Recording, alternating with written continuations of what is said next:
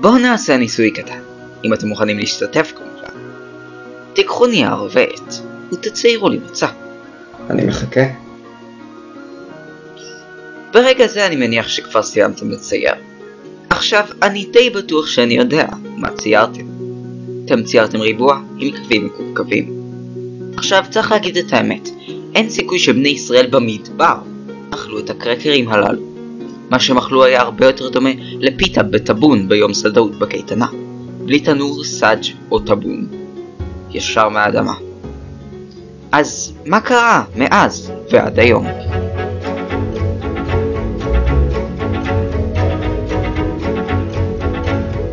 אחד מהדברים שחשוב לדעת על מצות זה שבתנ"ך הן ממש לא היו רק אוכל של פסח. כל התנ"ך מלא באנשים שהכינו מצות. בבראשית, לפני סיפור יציאת מצרים אפילו, לוט הכין מצות לשליחים שהגיעו אליו בלי שום התראה מוקדמת. מהפסוק ויעש להם משתה ומצות עפה, ויאכלו. בספר שופטים לאחר הגעת בני ישראל לכנען, גדעון השופט הכין מצות למלאך שביקר אותו בהפתעה, מתוך פסוק ויעש גדי עזים, ואפית קמח מצות. וגם בעלת האוב מעין דור הכינה לשאול שבא אליה בתחפושת ארוחה מהירה, מתוך פסוק ותמהר ותזבחהו, ותיקח קמח, ותלש, ותפה ומצות. הדמיון בכל המקרים הללו ברור. הם היו צריכים להרים ארוחה במינימום זמן והשקעה. בניגוד להיום, שאת המצות מכינים בתנורים כבדים ומסורבלים. המצות התנחיות היו סמל לפשטות. אז למה היום הם שונות?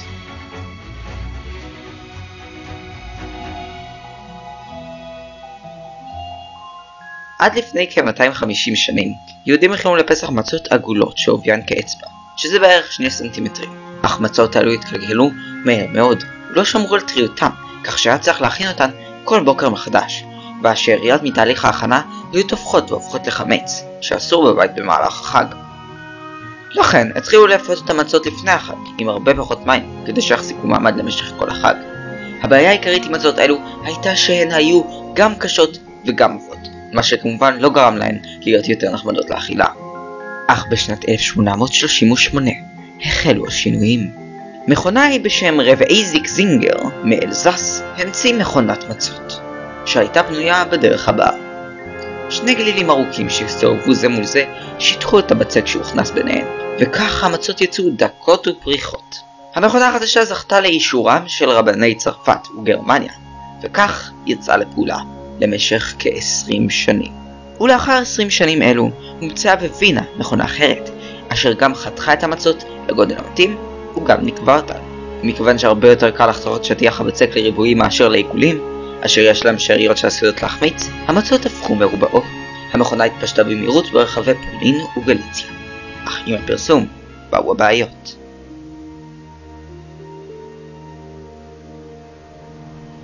רבנים חשובים התנגדו בתוקף למכונה הזו, ואפילו טענו כי המצות שהיא הכינה הינם חמץ גמור. אך למה?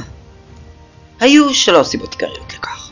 הראשונה הייתה שהרבנים ממש לא אהבו, ועדיין לא אוהבים, שינויים במסורת. השנייה הייתה שהם חששו מבצק שנשאר בחריצה המכונה הוא יחמיץ, ולבסוף הם גם טענו כי הכנת מצה צריכה לעשות בידי אדם, מתוך כוונה מיוחדת. אך אולי דווקא בגלל ההתנגדות של הפולמוס הרבני, שהביא להרבה פרסום חינם למכונה, הגיעה ההמצאה גם לאנגליה ולאמריקה. הסוגיה די הוכרעה, כי כבר לא היה אפשר למנוע את השימוש במכונה להכנת המצות, ומאז ועד היום היא רק השתכללה. אך עד היום בני קהילות מסוימות, כדוגמת חסידי חב"ד ועוד חלקים גדולים מן הציבור החרדי, נוהגים שלא לאכול מצות מכונה בפסח. ועכשיו הרשו לי לחזור לשנת 1144, השנה שבה קשרו מצות לעלילות דם.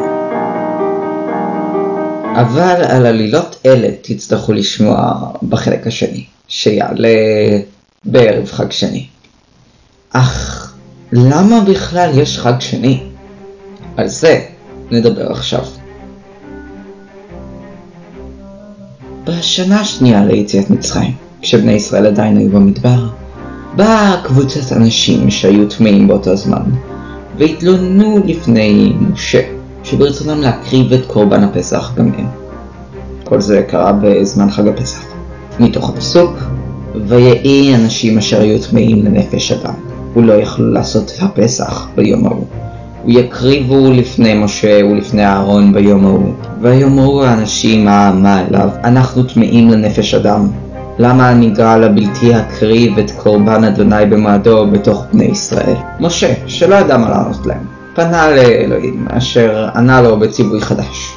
אנשים שהיו טמאים או בדרך רחוקה בזמן הפסח הראשון, יכולים להקריב בחודש הבא, בי"ד באייר, מתוך הפסוק, ודבר אדוני אל משה לאמור, דבר אל בני ישראל לאמור, איש איש כי יהיה טמא לנפש ובדרך רחוקה לכם, ועשה פסח לאדוני בחודש שני בארבעה עשר יום בין הארבעים, יעשו איתו על מצות ומוררים יאכלו, ולא ישאירו ממנו עד בוקר ועצם ולא ישברו בו, ככל חוקת הפסח יעשו איתו.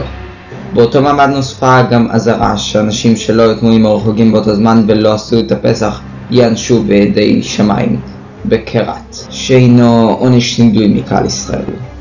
קרת הוא אחד מעונשי התורה ונגזר כעונש ההלכתי על 36 החטאים. דבר מעניין שקורה בפסח שני זה שלפי הרמב"ם מותר שישעה חמץ בבית יחד עם קרבן הפסח. דבר זה אסור בפסח ראשון, וכך כותב הרמב"ם. מה בין פסח ראשון לפסח שני?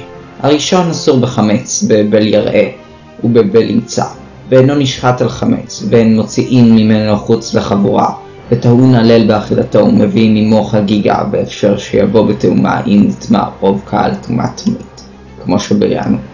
אבל פסח שני, חמץ הוא מצא עמו בבית, ואינו טעון הלל באכילתו, ומוציאין אותו חוץ בית לאכילתו, ואין מביאין עמו חגיגה ואינו בא בתמורה, ושניהם דוחין את השבת. אבל זה הכל היום. תודה רבה שהאזנתם ואני מקווה שנהנתם. החלק השני יצא בערב פסח שני. עד אז, אני הייתי שקט, וחג פסח שמח וכשר.